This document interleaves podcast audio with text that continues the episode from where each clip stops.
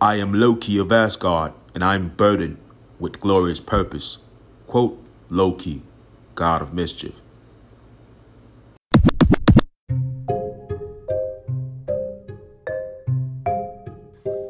All right, what's up, ladies and gentlemen, and welcome to episode 131 of the Undiluted Podcast. This is JP, this is Mike, and we have once again with us one of my favorite guests and a friend of mine, Tommy Clark. Yo, welcome. What's going on, man? How you feeling today? Ah, I, I stayed up really late last night to watch a Disney program called Loki. Yeah, I'm feeling great right now. What a coincidence, man. yeah, but I did too. Um, so as you listeners know, this episode is all about the Disney Plus original Marvel Studios series Loki. And um, this is actually our first time diving into this series. So we're not going to start right at episode four. We'll kick things off by sharing our thoughts on the pilot plus episode two and three. With that being said, um, what did you guys think like of the series when you watched the pilot? I thought it was better than I, I, I keep getting baffled at how well Kevin Feige is able to one up himself with every successive television show that Disney Plus has put out. He's following the same pattern that he did with the studio uh, movies. And like we was talking about the other day, like the level of the the way that he's so consistent with his storytelling, like it's unseen and unheard of. You wouldn't think anybody would do it off. Like Loki has been in so many different movies, and now he has his own series, and for it to not be fucked up, like it's it's, it's crazy to me. Well, this is this is a testimony to that whole writing team. It even improved the writing in Star Wars because Dave Filoni working with Jon Favreau on The Mandalorian has led to The Bad Batch being a superior animated show to any of the previous Star Wars animated shows. Hmm. Oh yeah, the Bad Batch is amazing. By the way. Yeah, so it's proof that you know Simon Kinberg was probably maybe holding back Star Wars, and Filoni learned from from Favreau, who learned from Feige. So. and Sonny Kilbert, who's that?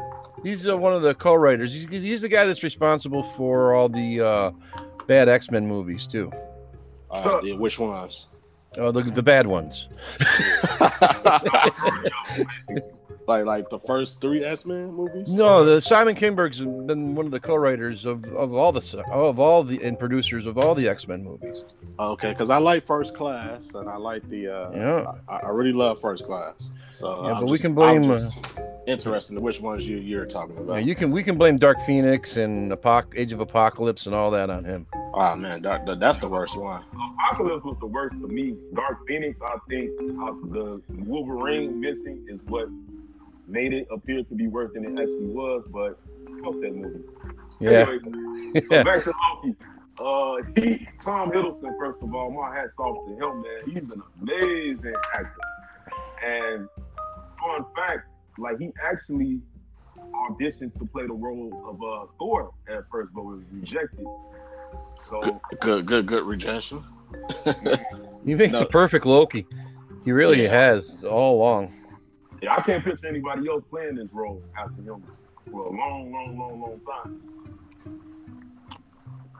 But um, as far as the pilot, um, well, we all knew that it would be a time paradox type of show based on you know, the way things went in Avengers Endgame, and we saw him get a hold of the uh, what, what it was the Tesseract, or yeah, the Tesseract, the the yeah. the Power uh, Stone.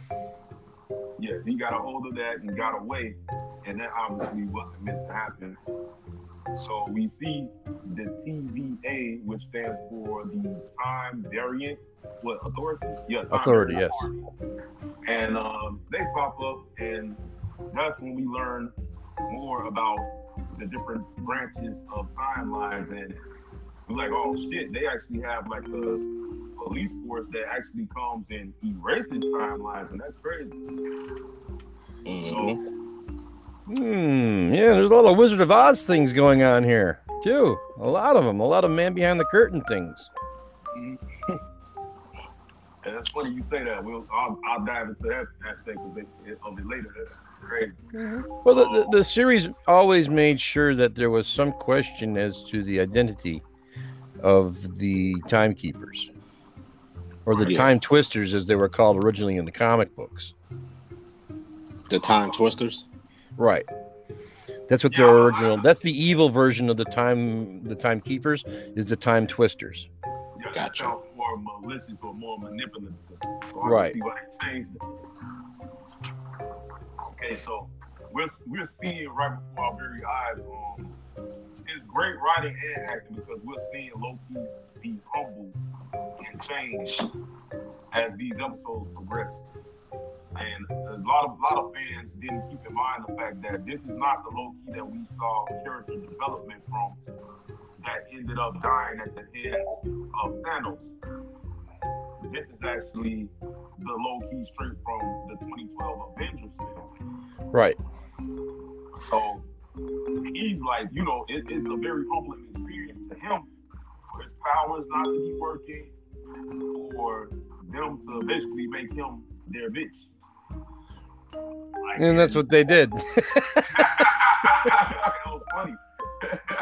Seeing his reactions because it's like he remember when he was in line and the guy, the, the robot or whatever the fuck, he's telling the guy like, "Hey, where's the ticket?" He's a scroll. Next, next thing you know, he disintegrates the guy. Loki's like, "Oh shit, where the fuck is my ticket?" Yeah, but but like let, I want to back up a little bit and uh and answer your, your first question. Um, when when I seen the pilot, um, I thought I'm like, damn, this is the best of the series because they really made an emphasis to uh feel like you're in the MCU, like you you know they made uh, the movies a part of it and it was pretty cool how it started off like that and it, it picks up right after that. And then you you're also stuck in the mindset this is not the loki from infinity games. And if you got you got to keep reminding yourself that as you're watching this stuff and as he watching his timeline and sees his death because you're like you got to remember what time this is. This is after the avengers.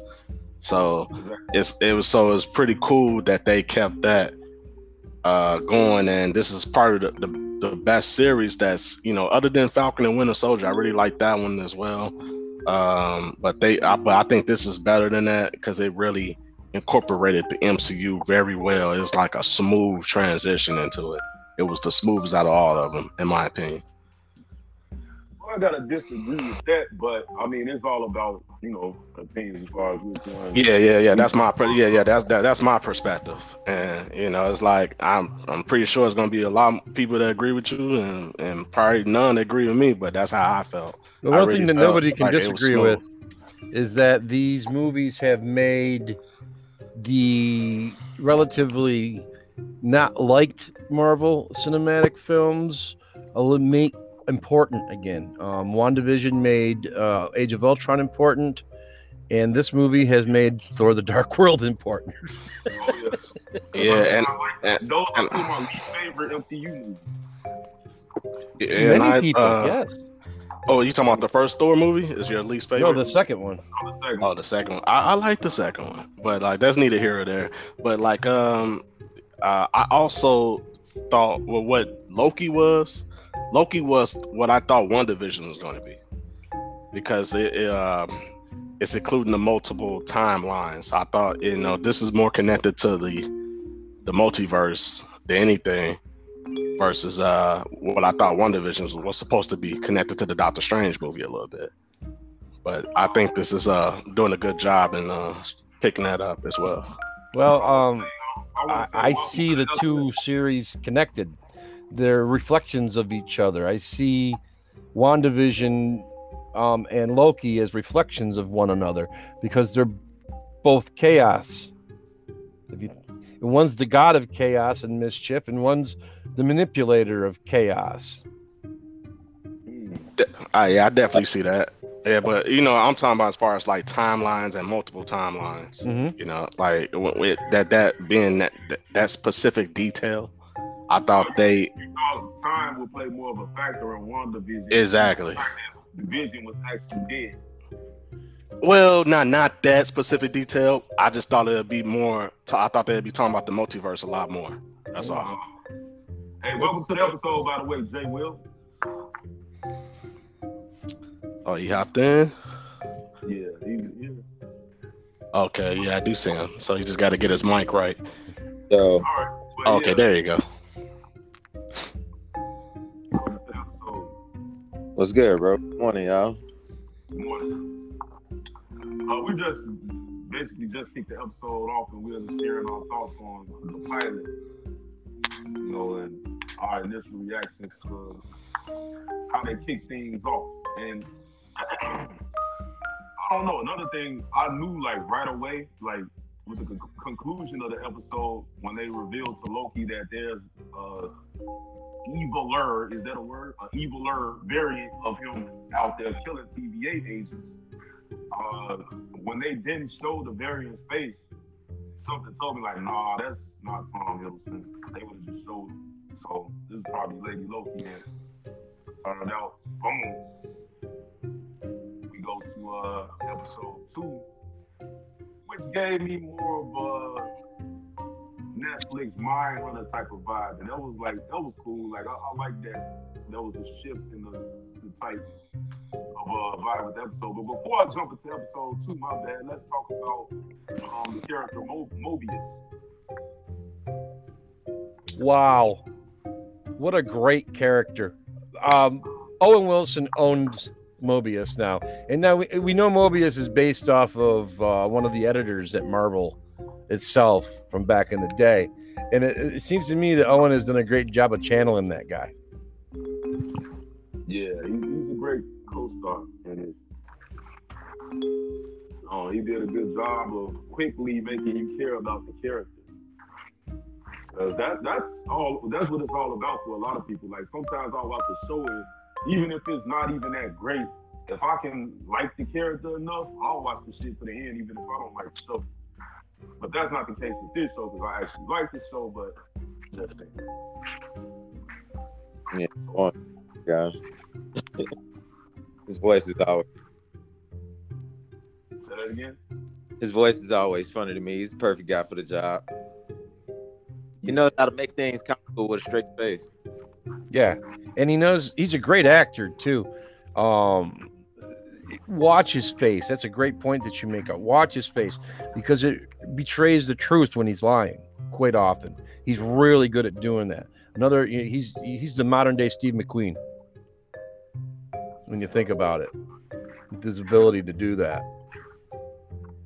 Yeah, then you would think like he was maybe a deceptive character or something at first, but you know, we obviously speed up episode four. We turned out to be wrong about that, but I don't know. I, I, love the writing in this series, and I love the approach. Um, and Kevin Feige actually hit up the writers too prior to them starting production. Like, hey, let's make this as weird as you wanna.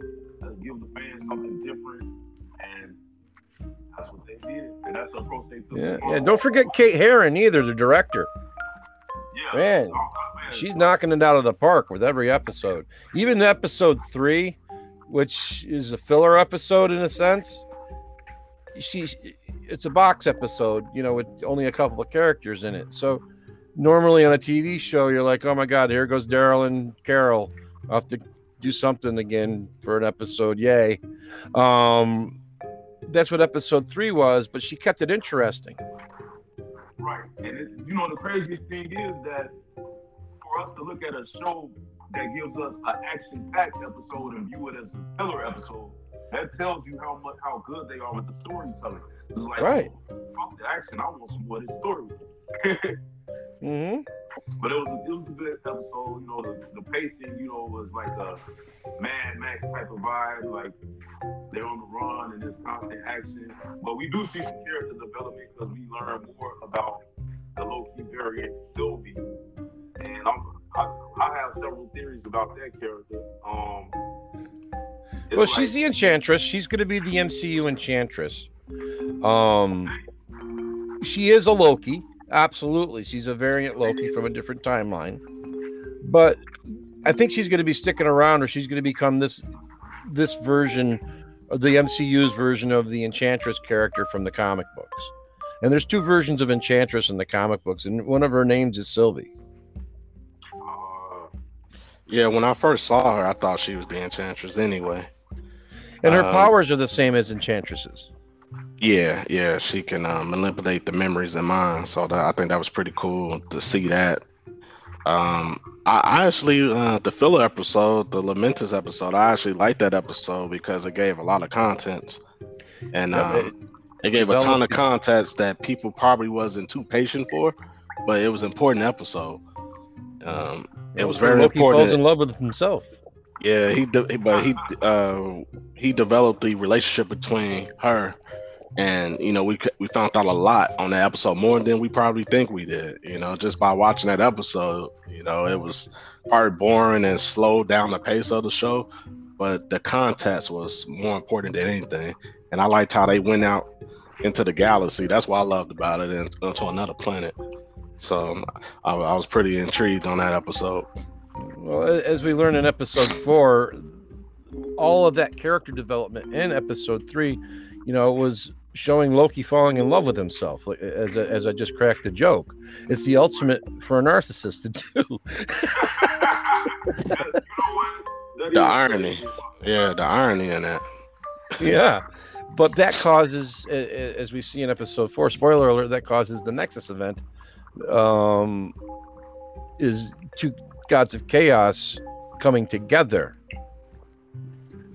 That I thought was interesting. So for for our listeners, what is a Nexus event? It's when the time the timelines get all messed up. Um, and there's Nexus people. Um, Wanda is a Nexus person.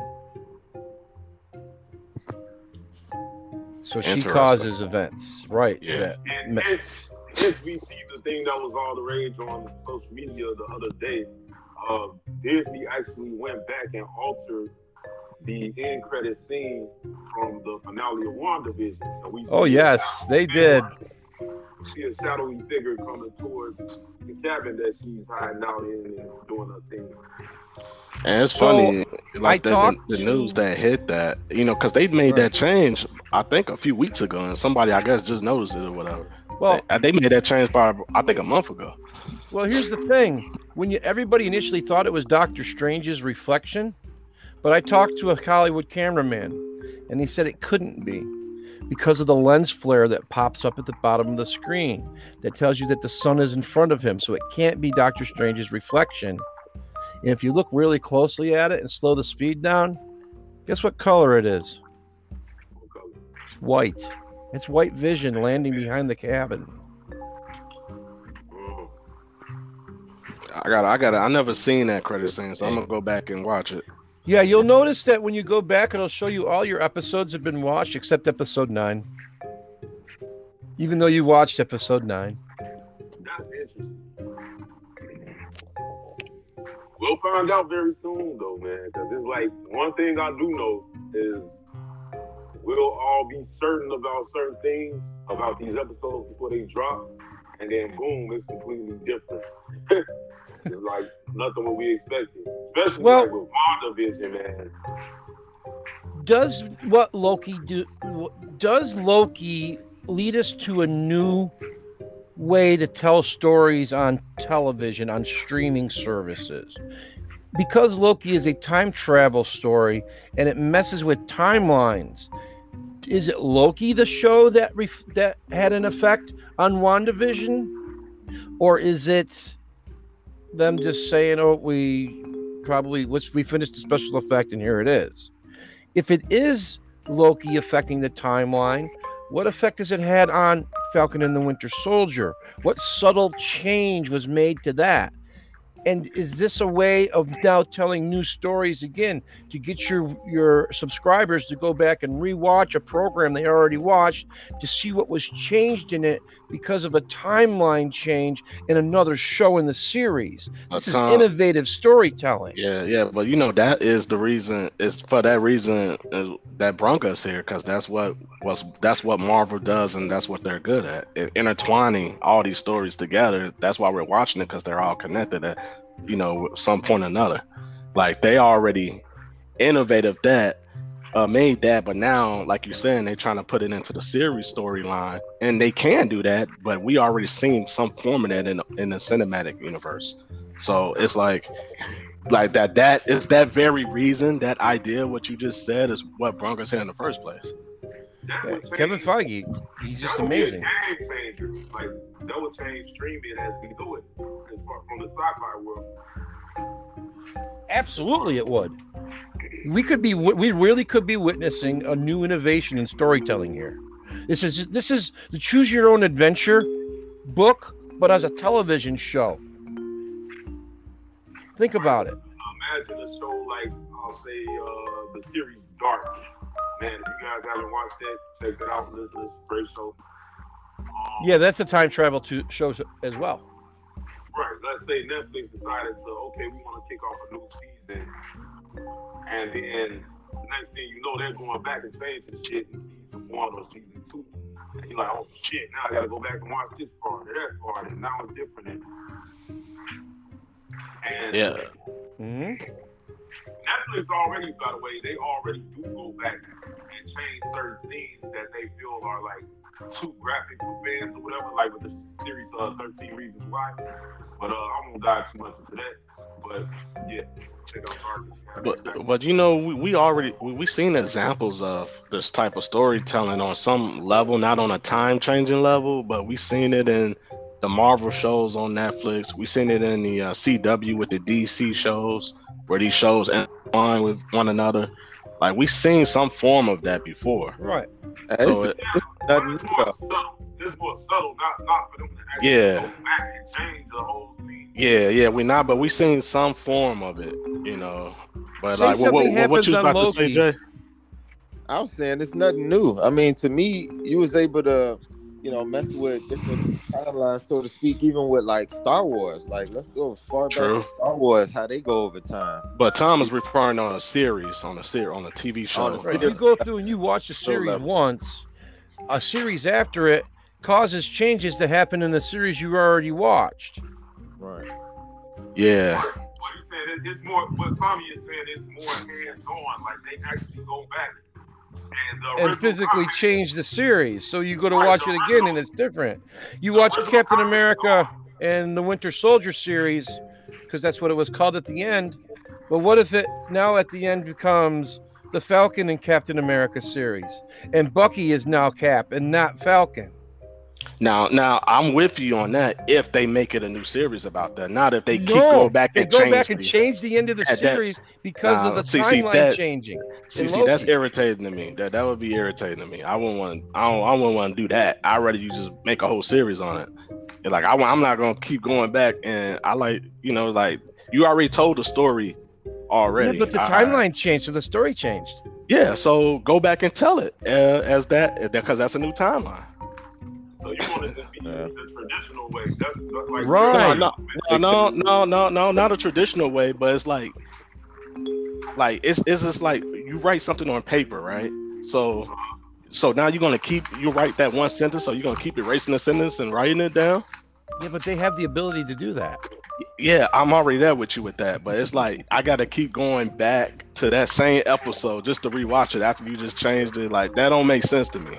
Well, um, views on episode nine of WandaVision have shot back up for Disney. Oh, yeah. Plus, Yeah, but- Yeah, but we we don't know the reason why they did that. We're assuming that that's a time thing, but I think that's just a fits. I mean, I, that's all. Uh, we'll see soon. When, um, that Yeah, we'll see soon. I'm sure there's some redditor right now that's going through every episode of both previous series to see if, what other subtle changes were made, if any. Yeah, Yeah, for now, as far as we know, I think that's the only one. But Reddit, they be on it, man. Those dudes are fucking detectives. Yeah, they are. I- Yeah, they have they have no life. Like I hope That's- they get that is paid their for life. that. Yeah, I hope they get paid for that. That's Alright, so back to Loki. Uh, I want to dive into a, a, part of the series that people made a huge deal out of. Um, so basically, it's uh, we see the first um revelation when there's like it's just little subtle details. We see paperwork, and when you see gender on the form, Loki's gender is uh fluid. So Yeah, because he's a shapeshifter. Right. Well, I guess you could say that. Fast forward, it's revealed in the uh, third episode, I believe, that um, Loki is a bisexual character, and some of some fans, you know, uh, oh, okay, cool, whatever. Some fans, on the other hand, Pete Rock, a hip hop legend, he's like, oh, Loki, I'm supposed to be gay and blah. And some fans corrected him, like, you know, hey, look at mythology, Norse uh, mythology. Like, this dude is basically like pansexual. Very, very pansexual in mythology. Absolutely. So, lot, some people were losing their shit about it. Um, I, I like the way that it was just, it, it wasn't a big deal, like the way it was presented. Like, they didn't make it become Loki's character actually is. It was just like a matter of fact thing when they moved on. Right. It, it- it was casual and it was organic conversation. It was wonderful the way they did it. Move on. Nobody needs to worry about it anymore, except the people that are homophobes. Right. But they, were- they, were- a lot of people losing their shit about it. Yeah, let them lose their shit. They're idiots. like we see in the firmament group sometimes, we got people who dwell on shit like, oh, there's an. Oh my God, this is all this and that. Like, it's not that deep, man. That's how the world gonna make it regardless every time. You always gonna have those people. so let me ask you guys this: Who, if you had to take a guess, who are some characters in the MCU that you think Loki might have been romantically involved with? Ooh, interesting. Well, in real mythology, Loki is is actually um, Hel's father. Uh, he's not his sister as he is in the comic books. Um, also, in real mythology, Loki is the father of Odin's horse, Sleipnir, the eight-legged horse. Um, Loki's turned himself into geese. He's turned himself into deer. He's turned himself into everything and had sex with somebody. In it. All He's right. actually gotten pregnant. Yeah, yeah. Like I said, yeah, he gave birth to uh, Hel. Yeah, so people don't know what the fuck they be talking about. But um, I don't know. If I had to take a guess, I would think Loki. Uh, oh, I- I don't know. My damn self. I just thought it would be a good question.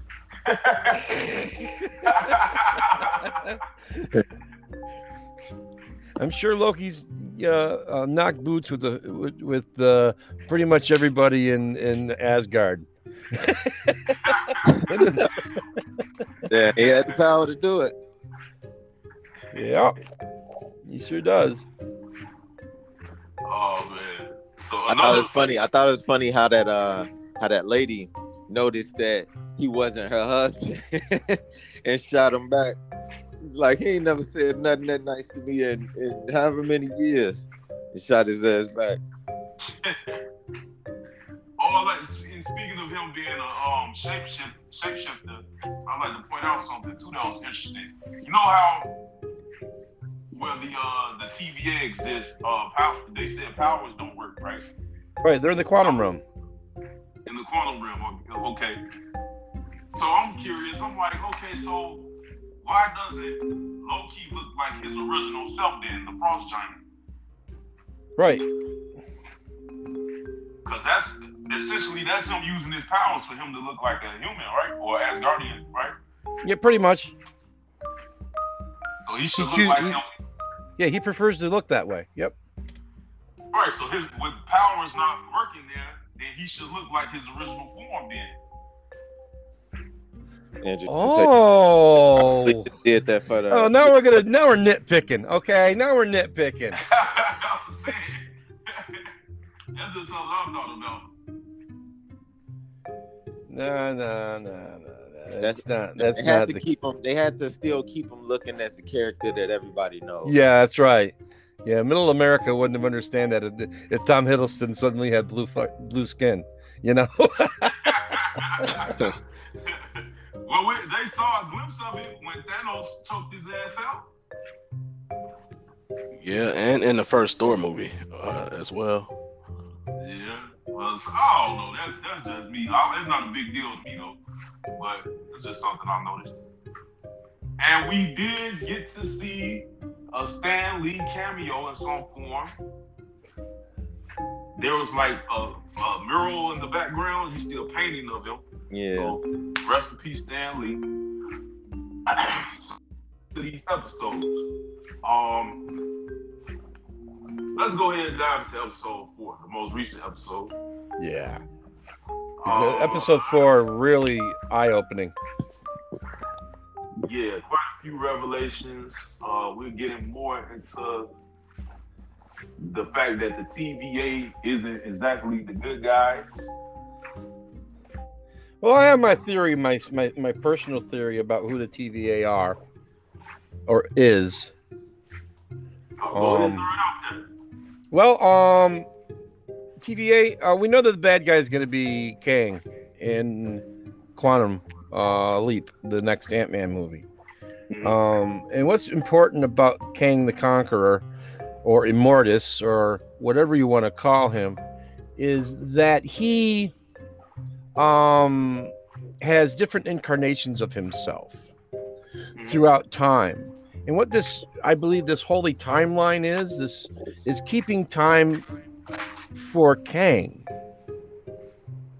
So he can have his different incarnations through time still be living and not affected. This is to make it so that his future self isn't killed because of some multiverse chaos event. Mhm. This is setting up the big bad for this phase of Marvel, who is Kang the Conqueror. And that's important too because he is Nathaniel Richards.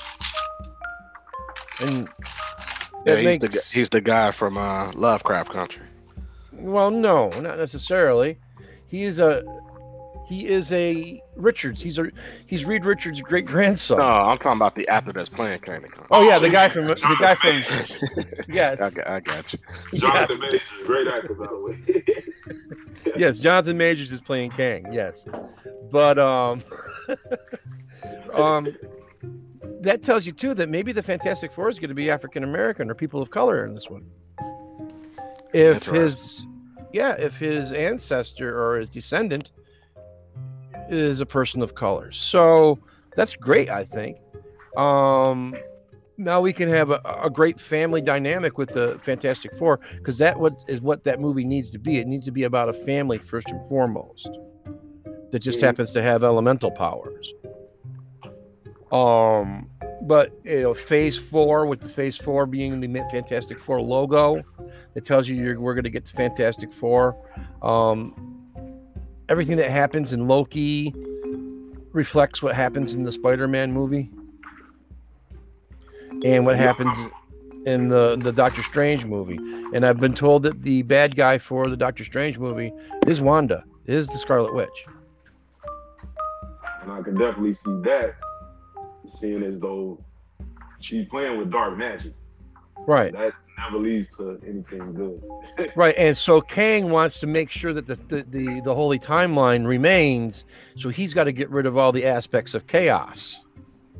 So that how uh, you know Wanda's going to be perceived as the villain, but the real villain is actually Kang.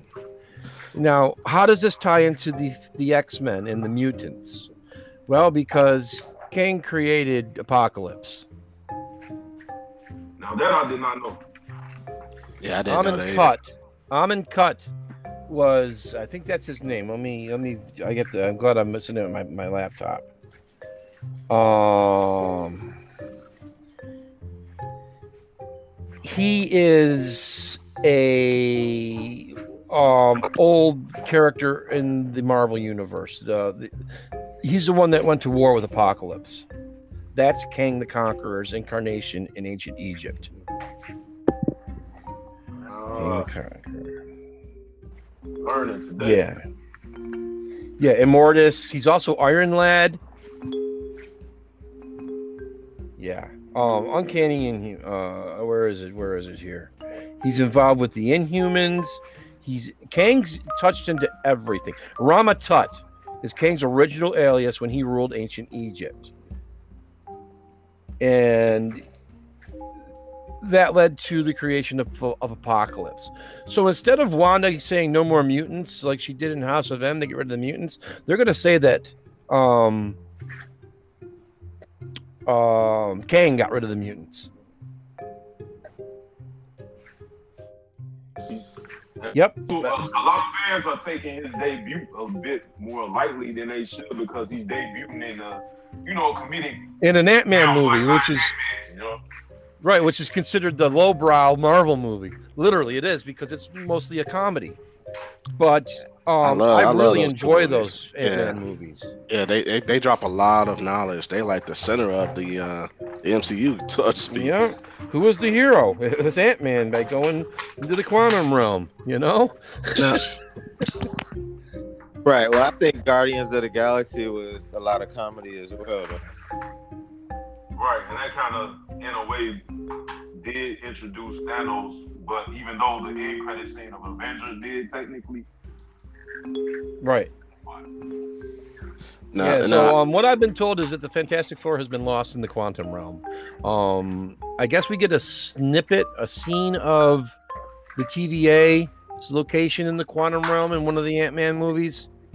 Um, we're given a peek at it, but um, the Fantastic Four has been lost in there. So that's what they're going to be doing. They're going to find the Fantastic Four now, in the Ant Man I- now, when when do you think we'll see?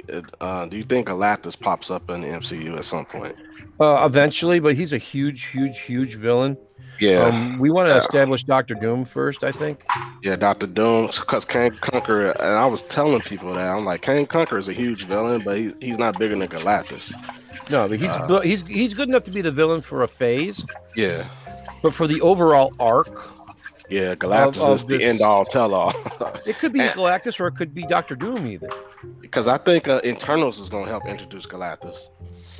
Well, I think Eternals is going to be something that we're not expecting anything. We're going to be surprised by it.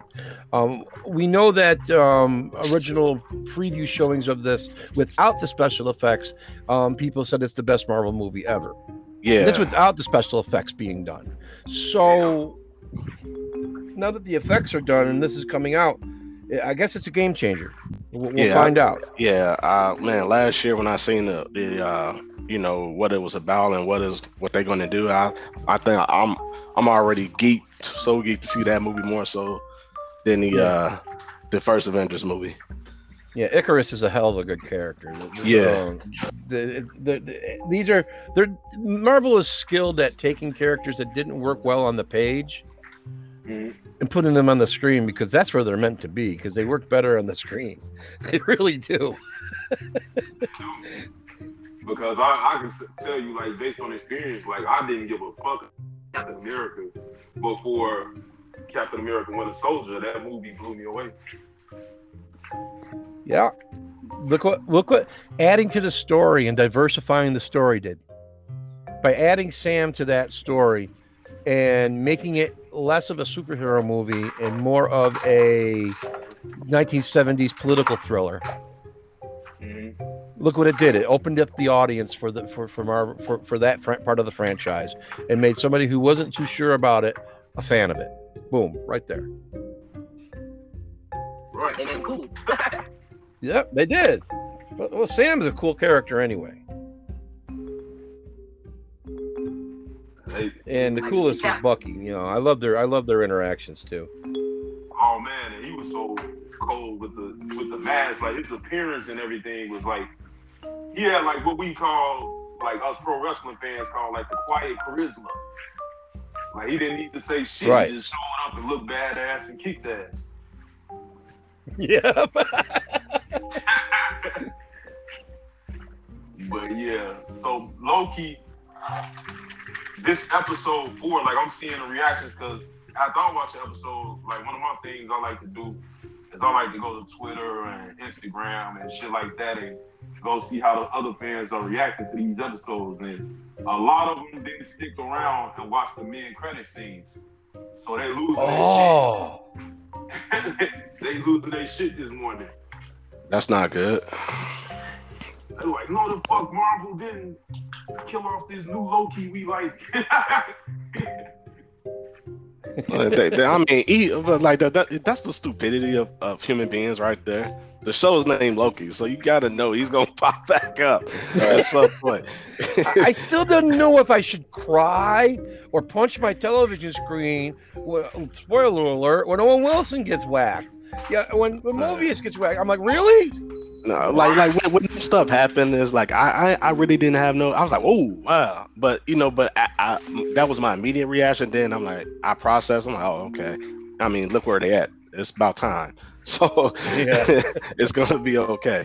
But So- I think I think the question is now is when it seems as if they're actually just you know, diminishing people, where do they really go? Right? Yeah. Do they go to another pocket realm just to be killed again? Right. right, because basically we see Loki end up in the presence of um, A bunch of other Lokis. the traditional Loki and kid Loki. And Yeah, it's then like there's three another, of 'em. There's another, um, And old man Loki. yeah. Right. oh, So it's like, what the fuck is going on here? Am I in the uh Tom? You probably know what what's it called? Is is it Hades? Where, where Hades is, where the dead go to await their fate? Oh, purgatory. yeah. I guess that's what it's called. I don't know. But it's like now we're seeing we knowing once these people get disintegrated or whatever that they don't immediately die. Right. So But you know, I also forgot to mention, and I told Jared this, like this show, you know, from looking at that first episode, you know, I was so hyped. It gave a mind hunter type feel to it. Um, it was uh, it was like you know, this dude, he's profiling a, a serial killer. He's trying to find, you know, what they told him, him his other self, but end up being Sylvia. But it had a mind. If you guys ever watched the show Mindhunter, you Mindhunter's def- great. yeah, if you it had that Mindhunter type feel, it got the old school 80s, 70s type feel, you know, how they're they're dressed or you know, the uh clothes and the uh the outlook of the scenery and everything.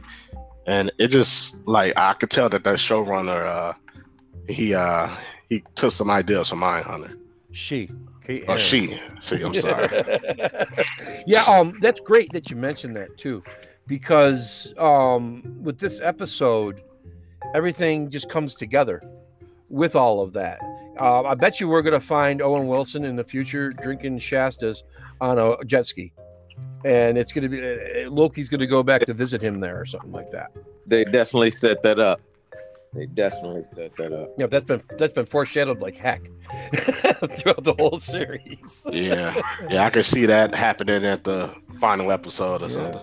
the biggest thing about this episode that you know the, the evidence that you know the timekeepers are indeed a wizard of oz type situation where you know don't listen to the man behind the curtain because they're just you know um, disney animatronic robots uh, right, and I, I, which which again leads more to believe that kang is the the actual person in charge because you could barely understand what they were saying, and they seemed like kind of robo- robotic, and they, then the way they were talking and their uh, body language.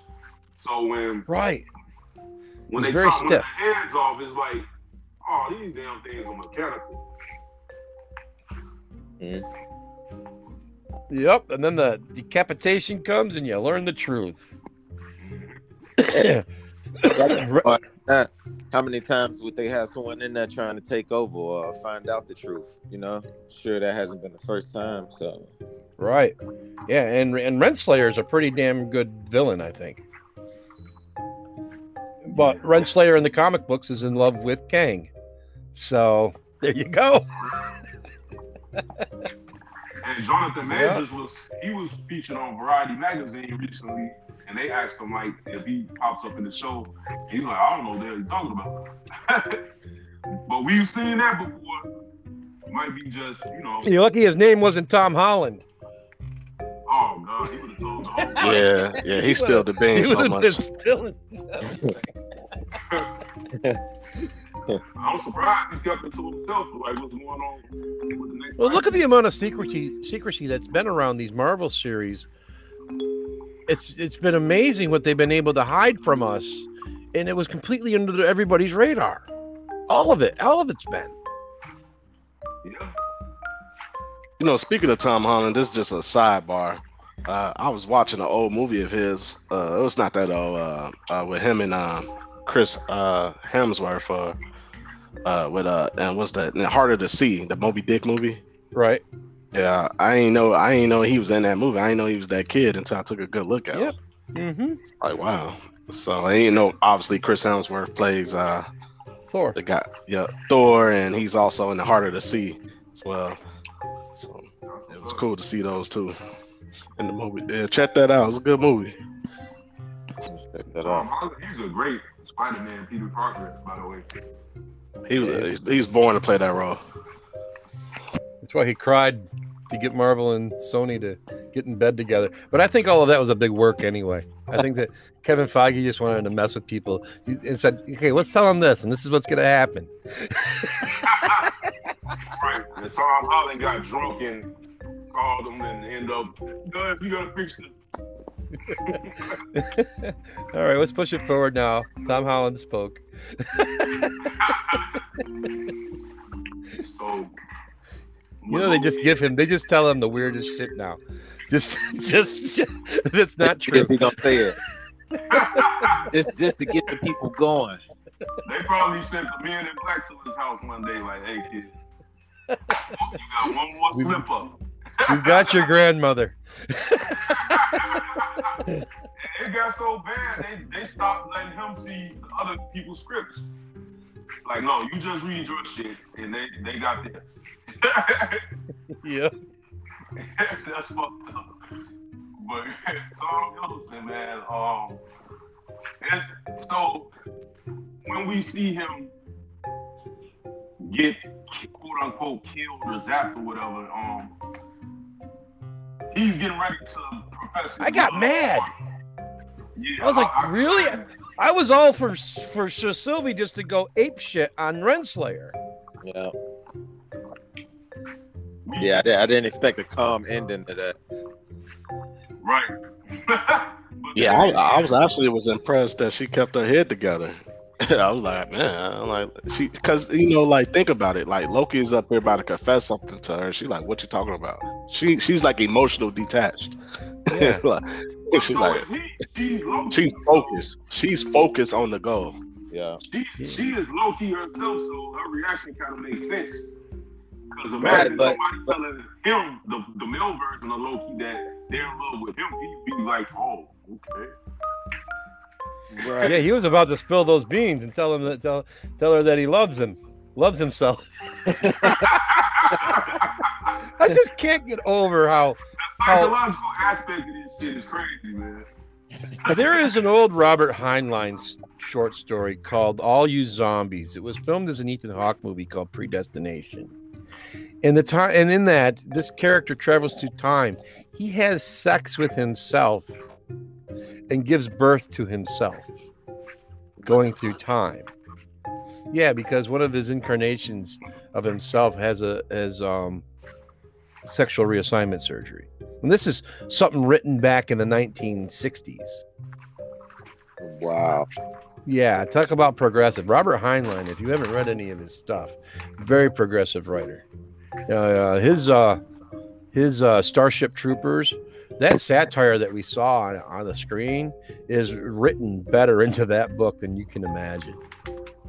So check check, check out Heinlein's stuff. A lot of what we're seeing in in Loki and in this multiverse stuff uh, in the MCU is taken from classic science fiction and fantasy writers. And, and the person that created the theory of a multiverse is a man known as Michael Moorcock.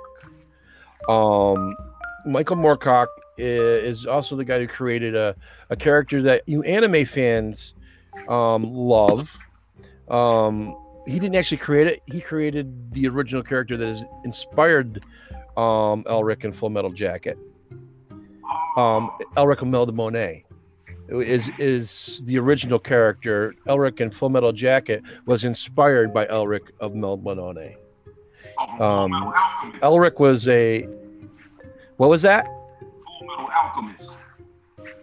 Full Metal Alchemist, right? Absolutely. I'm sorry, Full Metal Jacket. My God. Um, but yeah, Michael Moorcock, uh, English guy. Um, he's been in heavy metal bands. He wrote music for Blue Oyster Cult. Um, the song "Veteran of the Psychic Wars" from the movie Heavy, the cartoon Heavy Metal. He wrote the lyrics to that song. Um, and he he invented the multiverse. Um, and Elric is an agent of chaos. There is agents of law, agents of neutrality, and agents of chaos in the multiverse in Michael Moorcock's worlds. And they have instituted the idea of agents of chaos into the mul- the multiverse in the Marvel Cinematic Universe as well. So we have Michael Moorcock to thank for everything that we're seeing on the Marvel screens right now. Mm, Was, I had so Wow. I have to take I have to take Mhm. a dive into more reading, and that's Yeah. we can talk about it later on, you know. But that's that's part of what I remember a couple of years ago. You were like, man, I, I challenge you to start writing and write this amount and do this. I'm like, that's part of why it's intimidating to me to even start like writing and actually come up with a whole full story. Because it's like there's so much to think about. Yeah, yeah. Uh, Plus, you know, I'm, I'm, you know, I'm, I'm, I'm 50, gonna be 54 this year. I'm an old man, so I've had the pleasure of reading all these books over the past, you know, X number of years that I've been on this planet.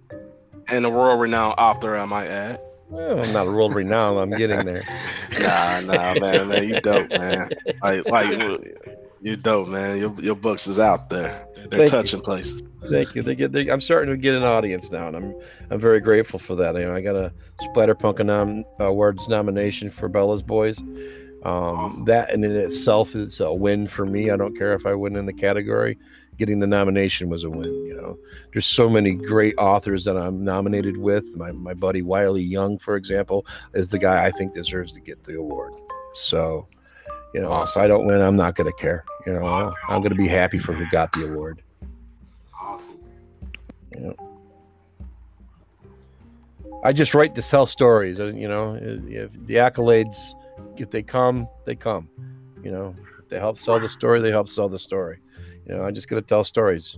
And my new book that's coming out is called The God Provides, and um, it's basically retells Irish mythology as a werewolf story in uh, in the woods of upstate New York.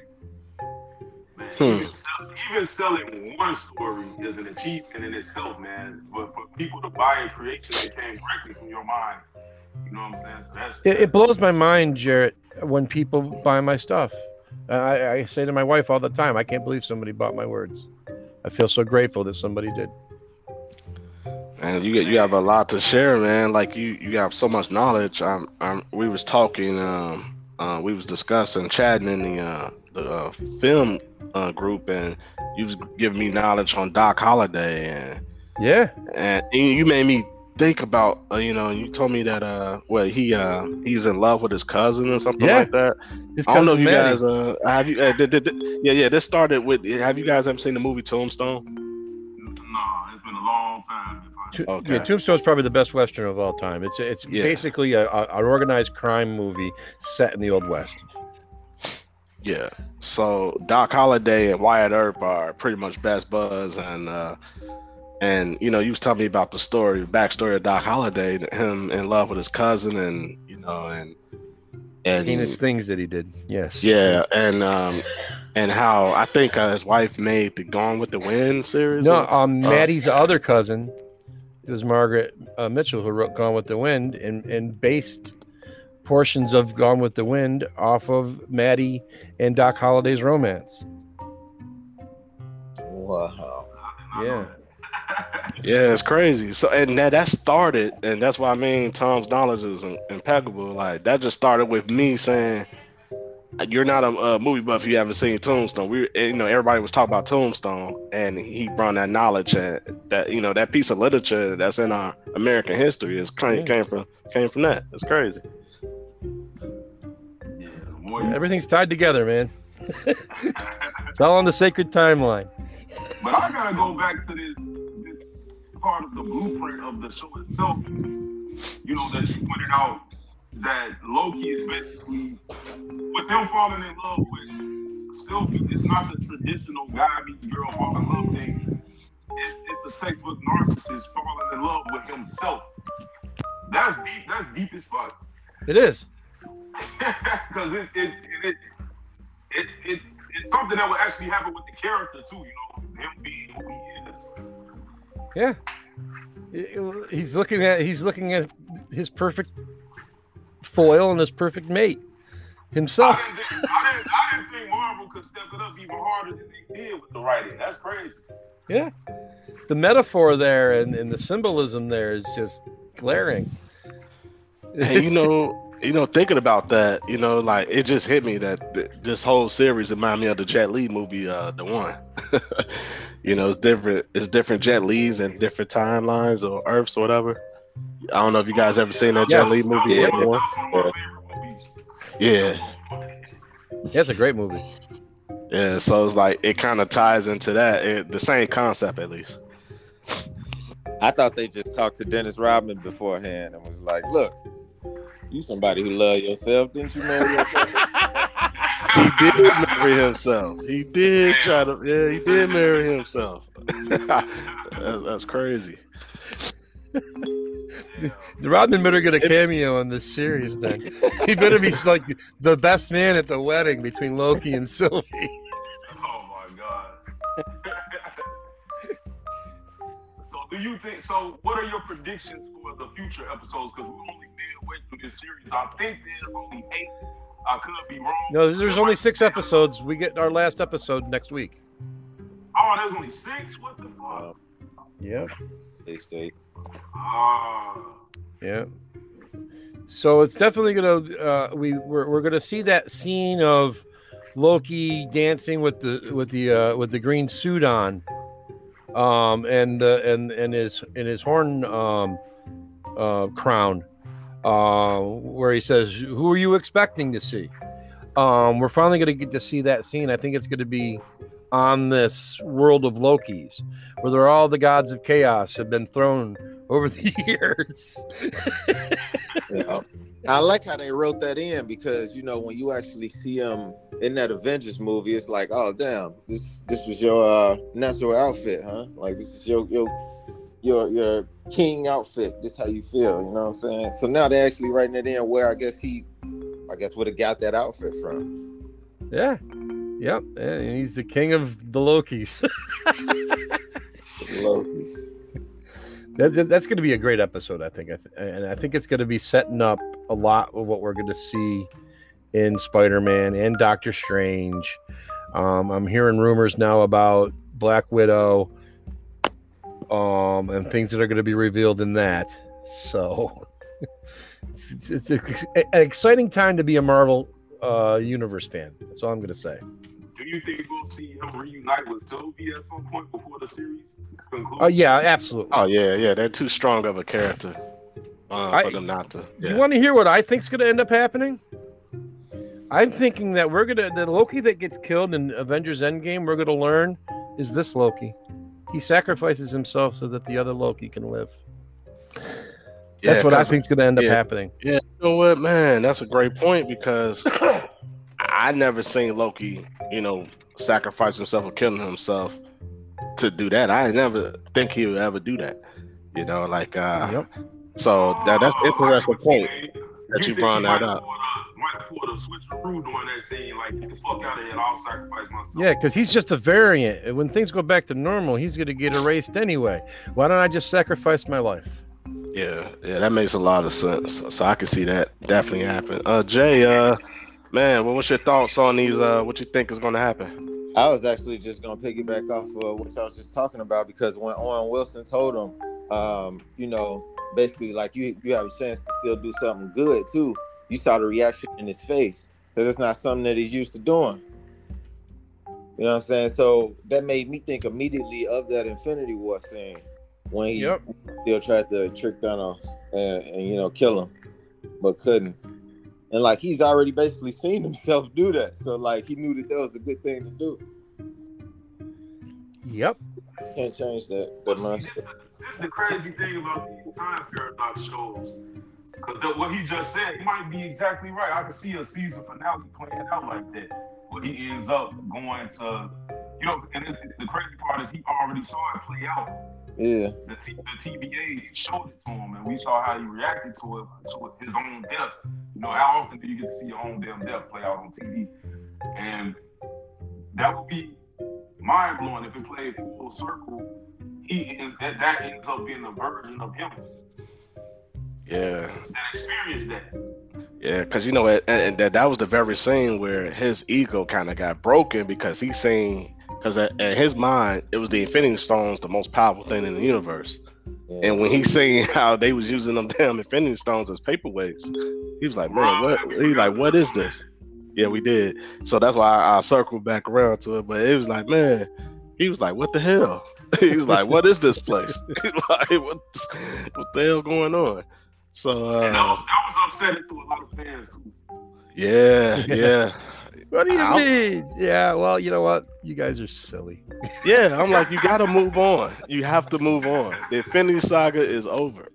you have to move on. You have to move thing, on. One thing I noticed about these Marvel shows, these Marvel Cinematic Universe shows, they speak directly to the fans in their own little way, even throwing jabs or making jokes that only we would get. Yep. And it's like, I love it. Yeah, th- I think that was their way of showing like the Infinity, the Infinity Saga is over. We're in another era now, so you Yeah. gotta uh, let that go, so we could tell this new story. yeah. so that that was their way of shutting that down. I, Completely.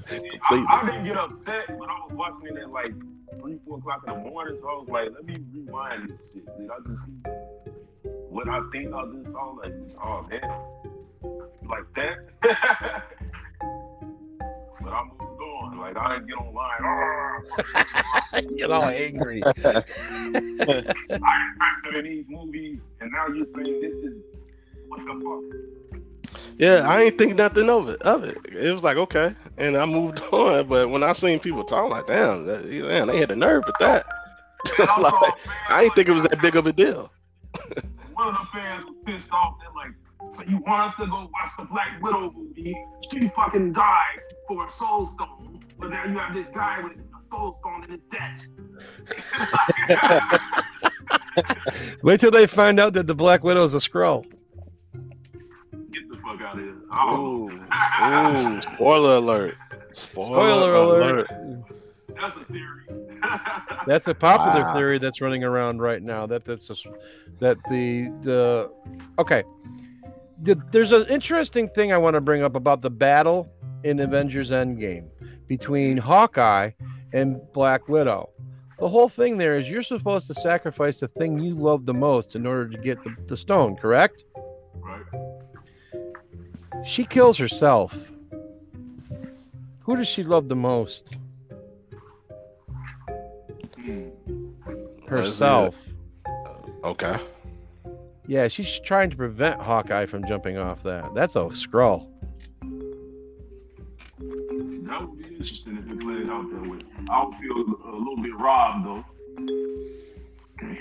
Yeah. Yeah, yeah. I and I think I think really we're gonna find out that the Taskmaster we see in the trailers is Hawkeye. Yeah, I, I've heard about that. So I hate that I've heard it before I seen the damn movie. I would like to be Mhm. shocked, but you know, but that's just I like. But I heard about that. Uh, and I hate that I heard that because I'm one of them type of fans. I really want to experience the movie at shock value, at face value. I don't want to read or reviews, anything like that. I don't, you know, I just want to. I'm a judge and critique the art for what I see. I don't want to know any. I don't want to hear any predetermined, uh, pre- predetermined information. You know, like Right. just want. I want to appreciate it. You know. Here's something that'll help you feel much better though. As much digging and shit in the trailer and even all that shit that I did as far as in game, went to the movie theater. It turned out that everything I learned about that movie only happened within the first 15 fucking minutes. Yep. Yeah. Yeah. And then that was two hours and 45 minutes left damn near. of Man. no, no, but but speaking of which though, man, but you did do me dirty though, because me and Jared Jared went to the uh, movies because he knew what was gonna happen at the end, and I didn't. So I wanted to sit and watch the whole thing, and you know, I, I missed the Iron Man. Iron Man Hit- Yeah, yeah, but but but but that's my yeah, yeah, but like you can't take that experience from me. That's my fan experience, me being a geek and nerd. You like, like that's what I you like, I already know. I'm like, you like, come on. I'm like, man, let me just sit here and hear this. that wasn't shit. yeah, yeah, but yeah, yeah, that's it ain't shit to you. but like, but that, that was my closure on that whole thing. I was like, damn. I'm like, you read all you that's all you. I'm like, well, let me see it. I said, There wasn't to see. That was sounds. yeah, but I didn't know that though. I didn't know that I missed it until some people was talking about it later. And then with Infinity War, that wasn't an end credit anything. So Yeah, that that kind of got me used to like, uh, you know, it's probably not shit after this. But yeah, so back to Loki. Oh, and we got Black Widow dropping next week. Matter of fact, a lot of us forgot. Yep, that's why Loki's ending. Uh, See, it's all part of the Marvel thing. Eh? What's the next show after this? Um, what if, right? well, it'll be episode five next week. Well, the next series after this will be. Oh yeah, that's right. Yeah, Loki will end the week after. That's right. You're right. My, I'm all discombobulated because I stayed up all night to watch the darn thing. So now the next show, because I know I don't think Hawkeye is dropping this soon. Uh, Shang Chi drops in September. We got the Eternals coming in November, I believe.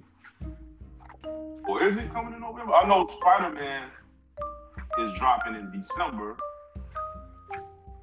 There's a lot of MCU stuff coming, man. At one point, they had a structure where every month there would be something, but then rearranged some stuff.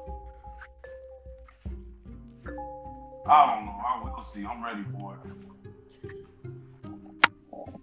But um, any theories as far as what this will conclude with, or what what the purpose of this show ends up being? Obviously, there's a the, the purpose kind of does stand out. Yeah, I think up- it's going to be to introduce Kang. That's what I'm thinking too. Yeah, we're gonna, or, or it's actually not Kang, but the whole purpose of this, like I said, is Loki is the god of chaos. He is the god of mischief. He is the personification of everything that Wanda is controlling as being the Nexus person or the Nexus being um, of chaos, the, the Scarlet Witch, the chaos magic that is spread across the multiverse, and and that's going to lead to the next two movies in the series. And I'd With- like to point out one more thing. Did you did you see the disappointment in Sylvie's face when she wanted she acts like I'm just curious what triggered what what event triggered you guys coming to get me? And they were basically like, oh, we forgot. Yeah, I forgot. I was like so insignificant. She forgot. Yeah, it's driven her her whole life, her whole existence. Yet the person that caused it forgot. It's very similar to um, Conan the Barbarian. When Conan says to Thoth-Amon, you know, you you, you killed my family. Oh, who are you? You know, you're nobody. You're insignificant to me. You're bugged. within, within the MCU, like when Wanda was getting ready to kill Thanos, she's like, You ruined my whole life. And he's like, I don't know who you are, lady. Yep, same, same, same, exact same thing. Yep. Damn. So Jay, what's your thoughts on or thoughts or theories on how this will conclude and contribute to the MCU going forward?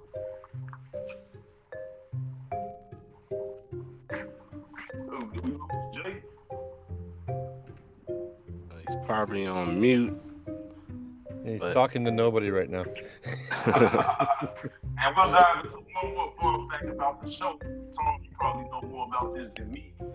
Um, the DB Cooper part. That's great, isn't it? And it's in 1971, DB Cooper hijacked a commercial plane and later parachuted out of the aircraft with ransom money. The hijacker was never identified or caught, resulting in one of the greatest unsolved mysteries in U.S. history. Yeah, he his body parts were scattered across most of the Pacific Northwest where they found the money. oh, so they did find him. They found his money, uh, but they've never found him. So it's it's pretty evident he died. He he landed somewhere in the mountains, and maybe Bigfoot ate him. Who knows? That's up. But they did find bits and pieces of the money. Um, through the years, has been found uh, in the Pacific Northwest. Ah, see, I never knew that. Yeah, but it's a great. It was a great way. It was a great story for them to tell. I thought I got a kick out of it. I was like, this is perfect. Now let's think about that. That is foreshadowing. They wouldn't have shown that if not for it being important to the rest of the show. So we have to look at the final episode as somehow tying around back to that. Don't be surprised if we get a, a, a callback. Yeah, because everything in these shows means something. Well, that's a storytelling technique. When you have something happen in the beginning, you have to reflect it at the end. Yeah, I loved how um, the DB Cooper story tied into the whole Asgardian thing, and it shows how long they've been living a little bit, and and so you know it was so cool how that was just a, a prank for Loki, and he disappeared. But it also is a tie back to what Stan Lee is all about as well, even though he didn't create these particular characters, but but his overall outview of the Marvel universe and and his characters is that he wanted he wanted to be like DC and and like where they make up Gotham and Metropolis, and he wanted to really use the real world, right? These characters, so and that that's how these characters are relatable so much. Yeah, and they've got real world problems too. That's that's the other thing too. That's the big thing about these Marvel characters. They've and especially with each series, each series highlighting on a different mental problem um seriously a mental uh disparagement that a person may have. Uh, this wandavision was about um dealing with death and the stages of death. Um falcon and winter soldier deals with two things ptsd and racism so uh systematic racism. Um and now we have a show dealing with narcissism. Mm-hmm. it's wonderful. It's educational educational yeah. entertainment. That's been Disney's idea all along. Their their mission statement all along. Their entertainment that's educational, and we are getting education. Yeah, yeah. You know, it's a it's like a looking in the mirror, so to speak, type of thing. It is. If if these shows help one person who had who suffers from any of uh, similar um distresses eh, great. Fantastic. Kevin feige god bless you even more for doing what you did. We, all, we, we actually had a friend of mine named george from the comic book click who's a military veteran on one of our falcon and the winter soldiers uh winter soldier episodes. So it's like man it's deep. Like these episodes touch people if they don't know it, then they man, I, am pretty sure they take a look around social media and get fan mail and all that. They these up a lot of these episodes touch certain people, man. And, yep. Yeah, and then you know, like I love the uh, the message and and uh, Stan Lee's uh, Miles Morales. Uh, well, he didn't create that character, but you know, but the uh, the the backdrop to that whole message that anybody can wear the mask. You know, Yep. So uh, I, you know, you just love the deeper meaning behind the characters and what they represent. They represent society, and I like that the Marvel universe and Stan Lee decided, and Jack Kirby and all them all decided to use the real world in these characters, and you know, they they didn't uh, scare, you know, scare away from it, run away from that. And, and while we're on that topic, there's deeper psychological aspects to the Loki character too as far as you know, not only mythology but the MCU too, because you got he's an adopted son of Odin, and is he's basically you know growing up jealous of Thor, Uh, he wants the attention of his father more so than Thor has. Doesn't, in a way, feel like he can live up to that. So he wants to prove that to himself by taking over and ruling Asgard someday. Yeah, that first Thor movie and uh, the first Avenger movies, they uh they they they dive real deep into that. Yeah. Yeah, so that, that might hit home.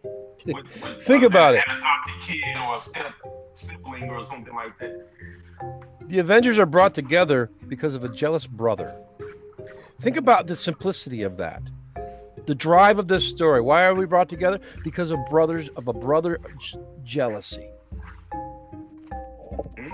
Yeah, and you notice, you know, uh Agent Cole, uh uh uh uh, Phil Coulson, yeah, he makes a joke in the Avengers movie. He's like, he's like, man, you know, he killed, he killed like about 170 people. He's like, well, Thor's like, well, he's adopted. you know, it's like, you know, he was, we was like, damn, he was like, hey, Joss So- Whedon line, if I ever heard it. Yeah, man, uh, that line had me crying laughing. when I heard it. He's like, man, he's adopted now. so, but he's my brother. it's deep, man. Uh, so before we wrap up, I want to ask y'all too. Or do you have any expectations or theories as far as uh the uh Thor? What's it called? Thor Love Thunder. Love and Thunder? Yeah, Love and Thunder. Well, um, I subscribe. We're all familiar with the fact that Captain um, Marvel died of cancer in the original comic book series. And the reason that um, Jane Foster has to wear the Thor armor in the comic books is because she too catches cancer. So I'm feeling that cancer is going to be a running theme here based off of the revelation of Wanda Vision with Monica Rambeau's mother dying of cancer from cosmic radiation. So, cosmic radiation causes cancer. I think that's going to be established, and the exposure to the Infinity Stone that Jane had had in, in her body in Thor: The Dark World is going to lead to her having cancer too, and why she has to wear the armor in Thor: Love and Thunder. Why And she has to wield the hammer. So much damn sense, you can't even believe it. Now, what does this say about Captain Marvel and Brie Larson? She's fated to die of some sort of cancer in her film series, guys. I hate to say it. Or Monica, maybe, because Monica walked through the thing to get her powers, the the the, the hex wall to get her powers. So it's either gonna be Monica or it's go, or it's going to be actual, you know, Carol Danvers that catches uh or catches or is infected with cancer. Yeah, I, I'm actually looking forward to the second Captain Marvel movie because The uh, Marvels, yes. yeah, like uh, you know, like a lot of a lot of fans didn't like her or what, or for whatever reason. Yeah, I think she brings a great, a great, uh, yeah, she brings like Brie Larson, but the character overall, uh, you know, people didn't like how she just popped up. But it's Who like, cares? yeah, I, like it. don't. Yeah, the movie was awesome. I really like Samuel Jackson in the movie, and you know, like I can't wait to see the second one. A custom print of her sits next to my writing desk. That's all I'm going to say. All right. Nice. That's inspirational. That's what's up, man. Well, I, I'm hoping it's a really good movie, as usual. And, um, do you think Loki will play a factor in it, though? No, In the Captain Marvel movie? Nah. No. No, no, no, no. The new Thor movie, on mean.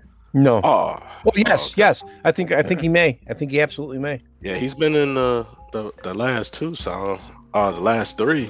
So I don't see why they, they probably Yeah, gonna keep especially that if what we think is going to happen with this TV show happens, where the the variant Loki sacrifices himself so that the, you know, the Loki that has redeemed himself lives.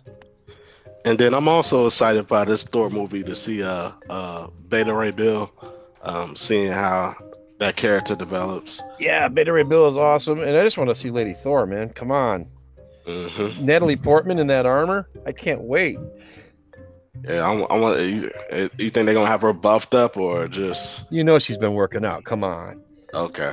Yeah, she's she's slim and cut and look a little buff. She look, Okay, okay. She gonna have the abs out. Yeah, yeah, I saw some behind the scenes stuff already. yeah, she's buffed out pretty good. Yup. So shout out to Natalie Portman, man, smoking hot. And uh let's see, did we touch on anything? Uh yeah, Thor. And speaking of Thor 2, he's obviously gonna be in the next Guardians of the Galaxy movie. Yep, Um that's gonna be too funny. will you be disappointed if he's no longer uh morbidly obese Thor? No, he's gonna be. He's already gonna be trim and slim Thor. They've, we've already been told that. Yeah, they dropped some pictures too. Like he's back with the blonde Yeah. wig and everything. The short haircut is gone. Yeah, he thinks he's the captain of the Guardians. ship still. But I heard I heard this next Guardians movie is gonna be uh about Rocket backstory. oh, that'd be great. So We need what I that. heard.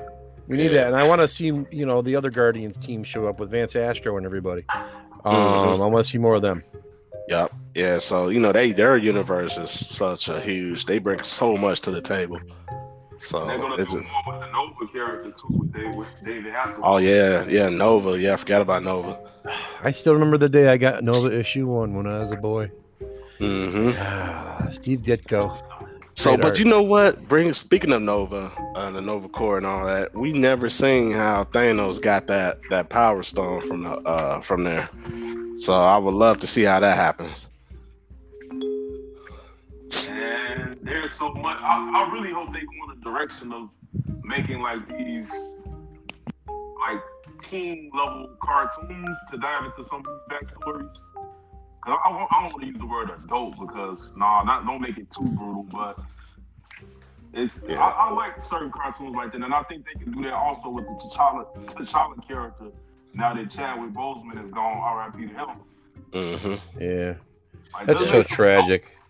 Yeah, man. What a, what a, you know? Shout out to Chadwick for his professionalism and just keeping his disease private, Yeah, he was filming that. Yeah, he was doing the best filming that. could. Yeah, he was filming that while he was man the whole time.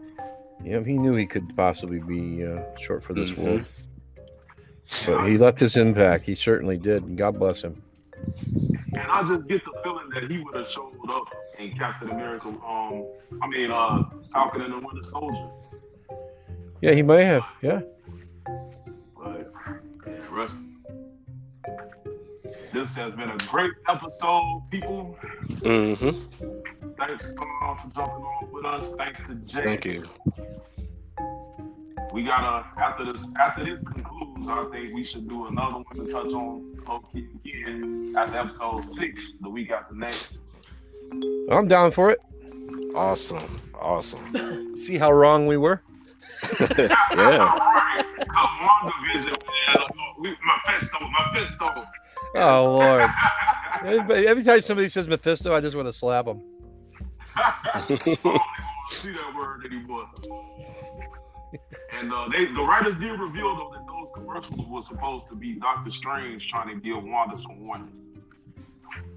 okay. Oh, Yeah. So it, it just might be Doctor Strange in the cabin in the woods. We will. see. Hmm. Well, I think it was supposed to be Doctor Strange's POV of him coming in. We just got to see Vision coming down in the woods behind him. Mm. Oh, that's very possible. Very possible.